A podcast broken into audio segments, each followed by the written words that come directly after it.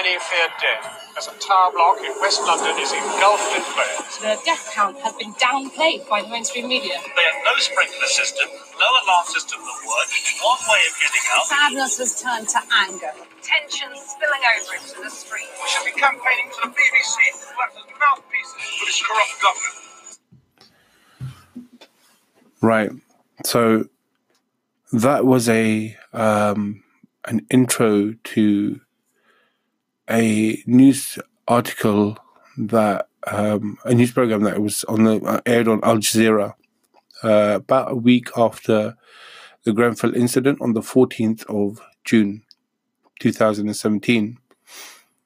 So you're listening to the Freedom Vibe podcast. I am Adam Vibes and I'm with Gohar, what's up? And Mizan, what's up? So, okay, so we're going to talk about Grenfell today. Uh, th- we're starting a new series now. Um, and the next few episodes will cover what actually happened in Grenfell, our viewpoint on what happened from our research. Um, obviously, all three of us at some point were there on the ground. I was interviewed by the BBC, and um, and I, I just I was uh, I was absolutely fuming because I saw all this the, these these trucks pulling up, vans pulling up, unloading boxes of food and clothing items, and uh, it, it was like the like the whole of London had erupted in flames, and people were coming to help the whole of London this was a tower block that went up in flames. You know, presumed many people were dead. No one knew where the, anyone was, and yet all these people were donating stuff. I mean, showed it just showed that night. I mean, I remember I I, I raised uh, you know very fast donation through a network circle of mine and got some um, bottles of water and food and whatnot. But I came on the BBC. um, and they decided to edit a lot of my five minute um, rant um, and they they chopped it into i think 30 seconds not even that. And they missed the most vital thing out. Where on earth was the council on that night or the following nights thereafter? Any council officials they were not present. No one was present at the time. Um, coordinating, organizing the relief effort. It was absolute pandemonium. People were, you know, taking charge and trying to organize stuff, and you know, people were just following the lead of whoever was the most strongest character of the night. And and you know, things were being piled into corners. You had to prevent theft from happening, and so they were being caged off. Uh, there was a lot of stuff being put into nightclubs and storages not one council official offered any storage, any help. Obviously, they might have been following protocol. Do not talk to the media. Do not talk to any member of the public. Um, which is sad because we pay that you know we pay our taxes for these people to implement a service for us. They provide a service for us. That's what they're doing. Um, so for me, it was um, shocking. Um, and I just remember the arrogance of the British, the BBC reporter. Mm-hmm. I just remember him waving his hand on his neck to the the ca- the camera guy, and saying, "Let's like edit this." That's that's the yeah cut mm-hmm. edit, um, because you know again we pay our license fee to these people, and these people are are um, are dictating what we are saying. Anyway, put that aside. So this is remembering Grenfell, and this is for the the uh, not only for the dead, but those who are still suffering to this day without accommodation, without any form of guidance or help. I mean, they were promised lavish luxury apartments by Theresa May, right? Mm. Um, people were donating I mean, I, I, saw an article somewhere. Simon Cowell donates eight million pounds to the Grenfell residents. Mm, mm. You know, um, all these clothes. Where on earth is all this stuff gone? Like, where's everything gone? Where's it disappeared to? Where's all the where's all the food? I mean, some of them are perishable items, fine. Where's all the clothes? Mm. Where's all the money that was donated? Where's all that disappeared to? I mean, eight million pound. You could have like, you know, house price in London, and there's, uh, you know, a decent suburb in London. Well, it's about 300,000, 400,000. Mm. Um, even if we were to build a block of flats, Mm. you know, small, small, you know, uh, three-story block of flats, I think it wouldn't cost eight million. Mm. Um, and there was much more that was donated, far more than that.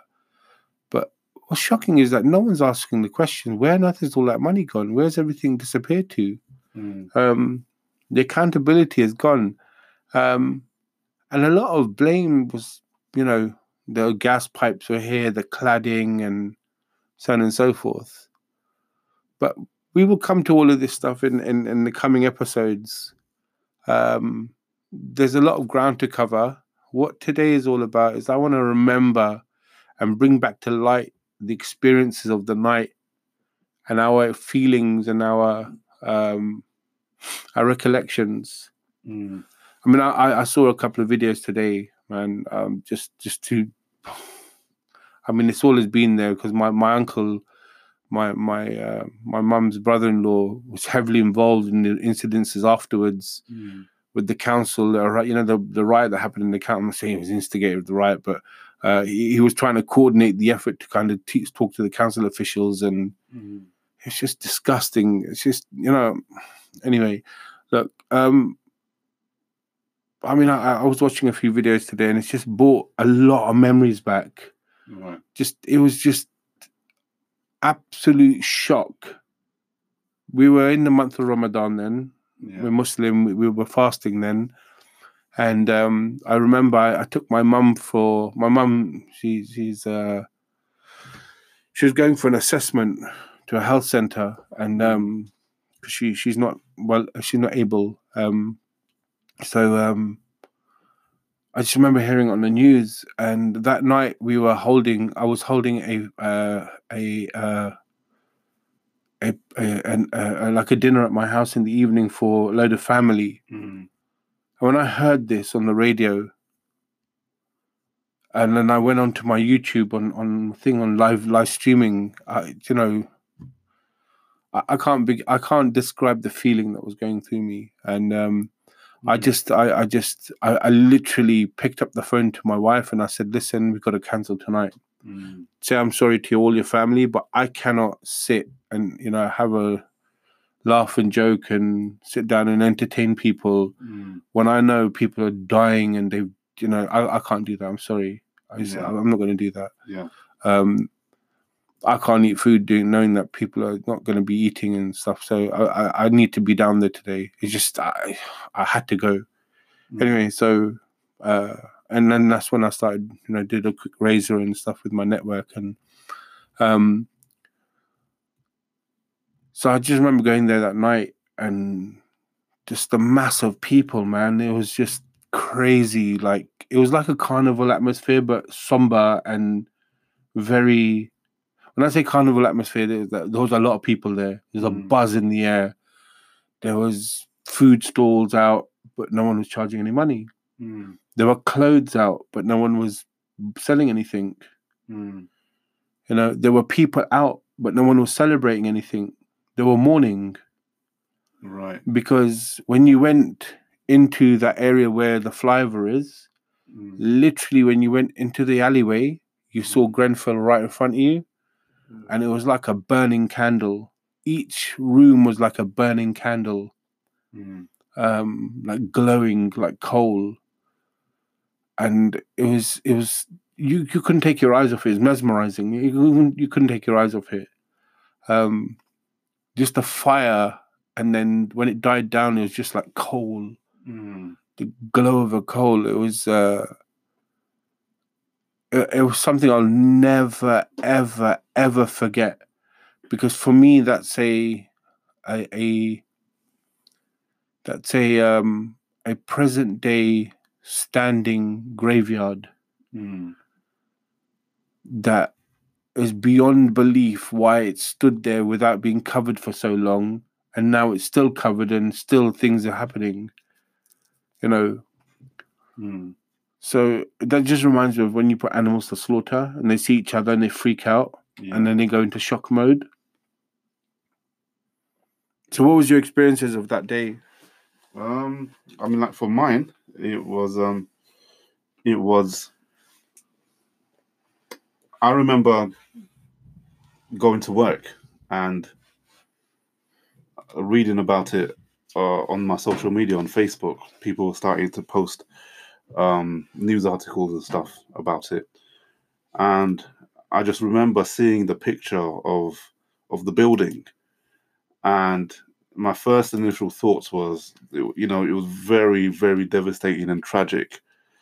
But it was the first time I've heard of the Grenfell Tower. I didn't really hear of the tower before that. But knowing where it was from, it's like, you know, you, you know, Kensington and Chelsea, um, which is a very rich borough.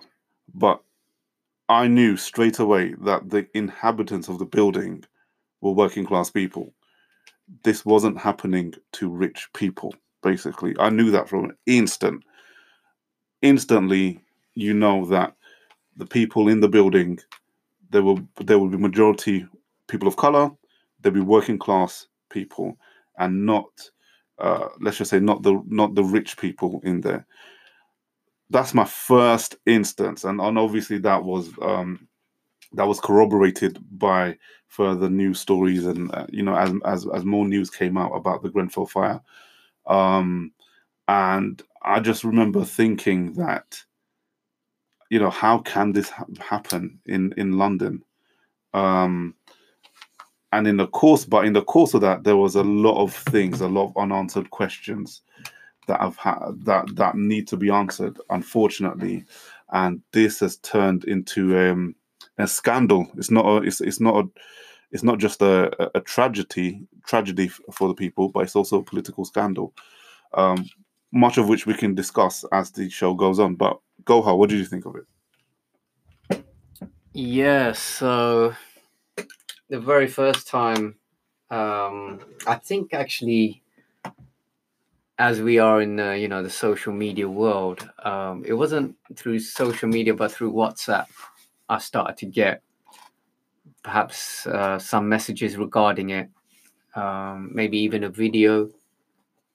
Um, I didn't initially check the video straight away because uh, you get a lot of things via WhatsApp, and I, I, don't tend to check them straight away. Hmm. So, but I knew from that that there was something happening, and um, as Adam rightly said, it was the month of Ramadan at the time. So when uh, I was doing, uh, we have like a meal before you fast, which is known as the suhoor, which is prior to the sunrise. And about at- one two o'clock wasn't it yeah, probably around that time. I mean, the fire uh, actually happened very early hours, one o'clock around about one o'clock. Yeah. So around about that time, I remember just having having that meal and then putting on the news. And at that time, it was all over the news, and it, it had reached the news, and it was like, "Wow, this is this is serious." And um, you got an idea of what was happening, and you just obviously everyone saw the images. I didn't see uh, the fire directly um, like uh, Adam did because uh, you know he he drove up pretty much soon after. But having seen what's going on, I just knew, wow, this this is very very serious, and that was like my first encounter, and I was just. Um, I was just like, wow. And I remember just going back to sleep and then waking up the next day, and that was it. Like, I think for everyone in in London, in the UK, possibly, like their thoughts for the next few days Hmm. were totally about Grenfell and the fire. yeah it was just um it was just a a, a deep shock is uh, what people were going through. Just how how could this happen? You know people burning alive in a building. That's crazy. That's very serious. that's like Wow. you know w- with respect to the 9-11 um, victims you know america America took um, America took it upon themselves to remember those victims and make an issue that this should never have happened again. Terrorist attacks on our soil. Mm. In the same light, um, questions arise as to how on earth did this happen. You know, um, gas pipes, cladding, uh, communication on the night from the fire department, um, fire brigade, um, because of the communication, there was a failure in in um, in what was going on outside and what was going on inside being relayed to each other, Mm. and because of that, there was a there was a breakdown in communication. You know, if there was fire erupting outside, people in the fire brigade inside didn't have a clue that the fire was just going crazy outside. And to them, they were following protocol. Look, stay inside. It's going to be okay. But then they see dripping stuff outside and they're confused. They're trying to get contact with the people outside and they can't even. And thi- this is one of the things that I- you know I I'm, I kind of try to imagine for a tenant Mm. in that building, and they're on the phone to the fire department or whatever emergency, and they're being told to stay put, Mm. and there's fire everywhere, smoke probably seeping in, everything. Like, what are you going? Like, I'm just trying to put myself in their position. They've called the relevant people who you would normally call. Mm. and they're being told stay put yet they can see the fire it's almost like you're almost looking death or something in the face and you're being told to just stay put and even some of the instructions i heard from the firefighters were to stay put it's in that dilemma do you know what i mean it's like wow it's the instructions you're getting you're seeing death almost approaching you via fire. You're being told to stay put.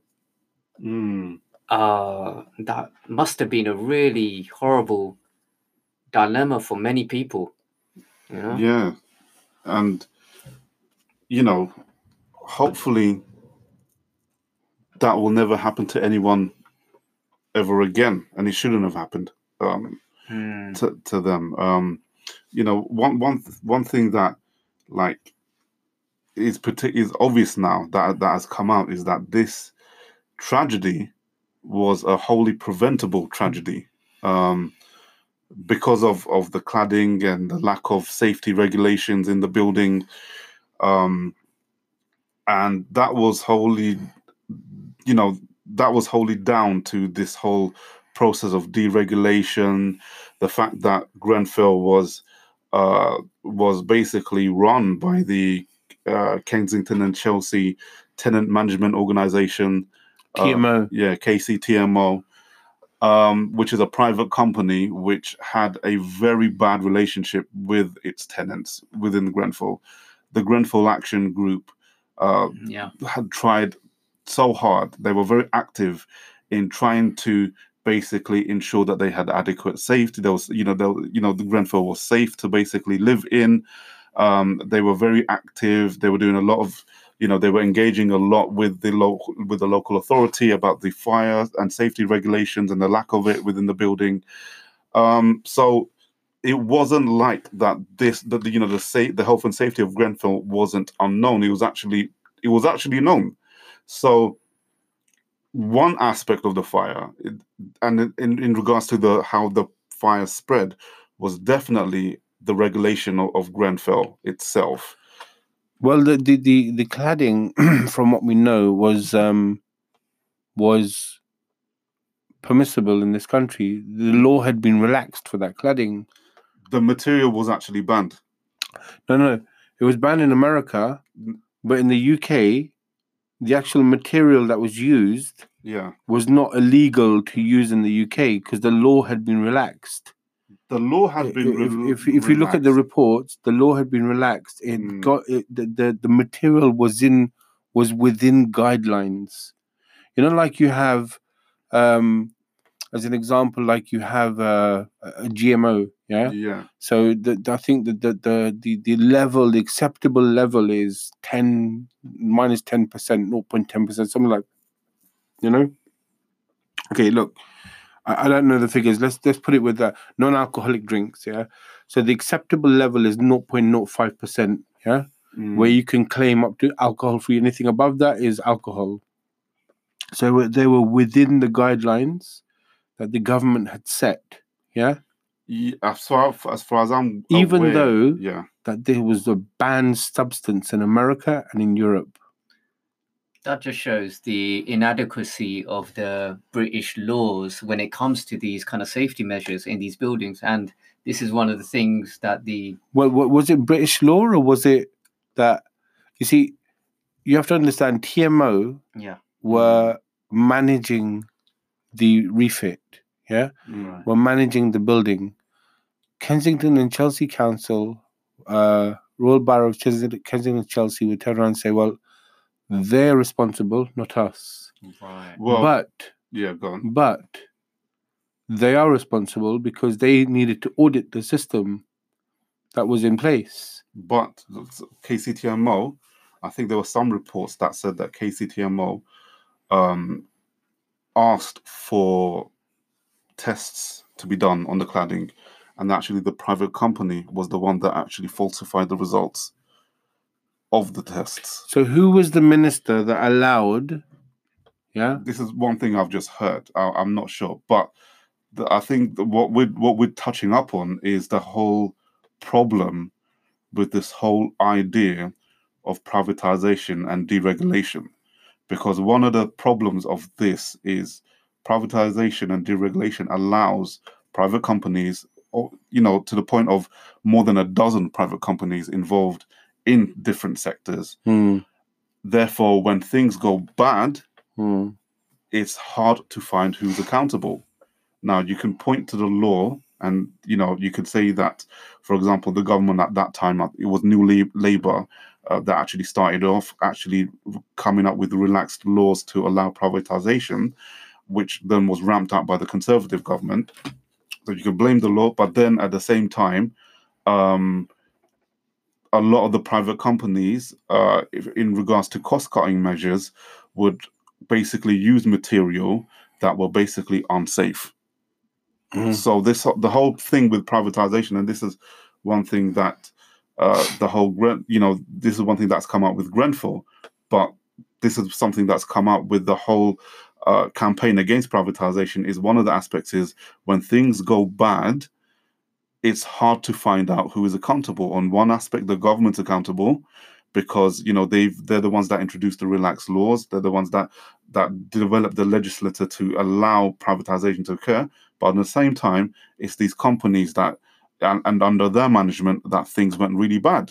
So the accountability is very very hard to define. and which only makes it even more frustrating for Yeah. people who want justice um, because obviously now the, the buck is being passed around of who's really accountable but someone somewhere is clearly, and how it normally operates is clearly saying, "Look, and in no circumstance do we get any form of blame here.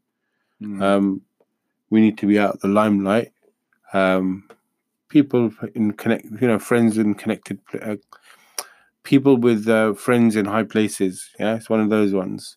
But you know that that's that's hearsay. There's no evidence of what what I'm what, what I'm saying. There's no basis of evidence in what I'm saying. Mm. Uh, it's mere conjecture. But um, that said, I mean, there are questions that arise from Grenfell on many levels moral, political. This, the, you see, Grenfell is a, a biopolitical event that took place. Mm. Yeah. Uh, and it, it's it's it's um, told us how we treat uh, people, yeah, who are Yeah. who are not of the same stature.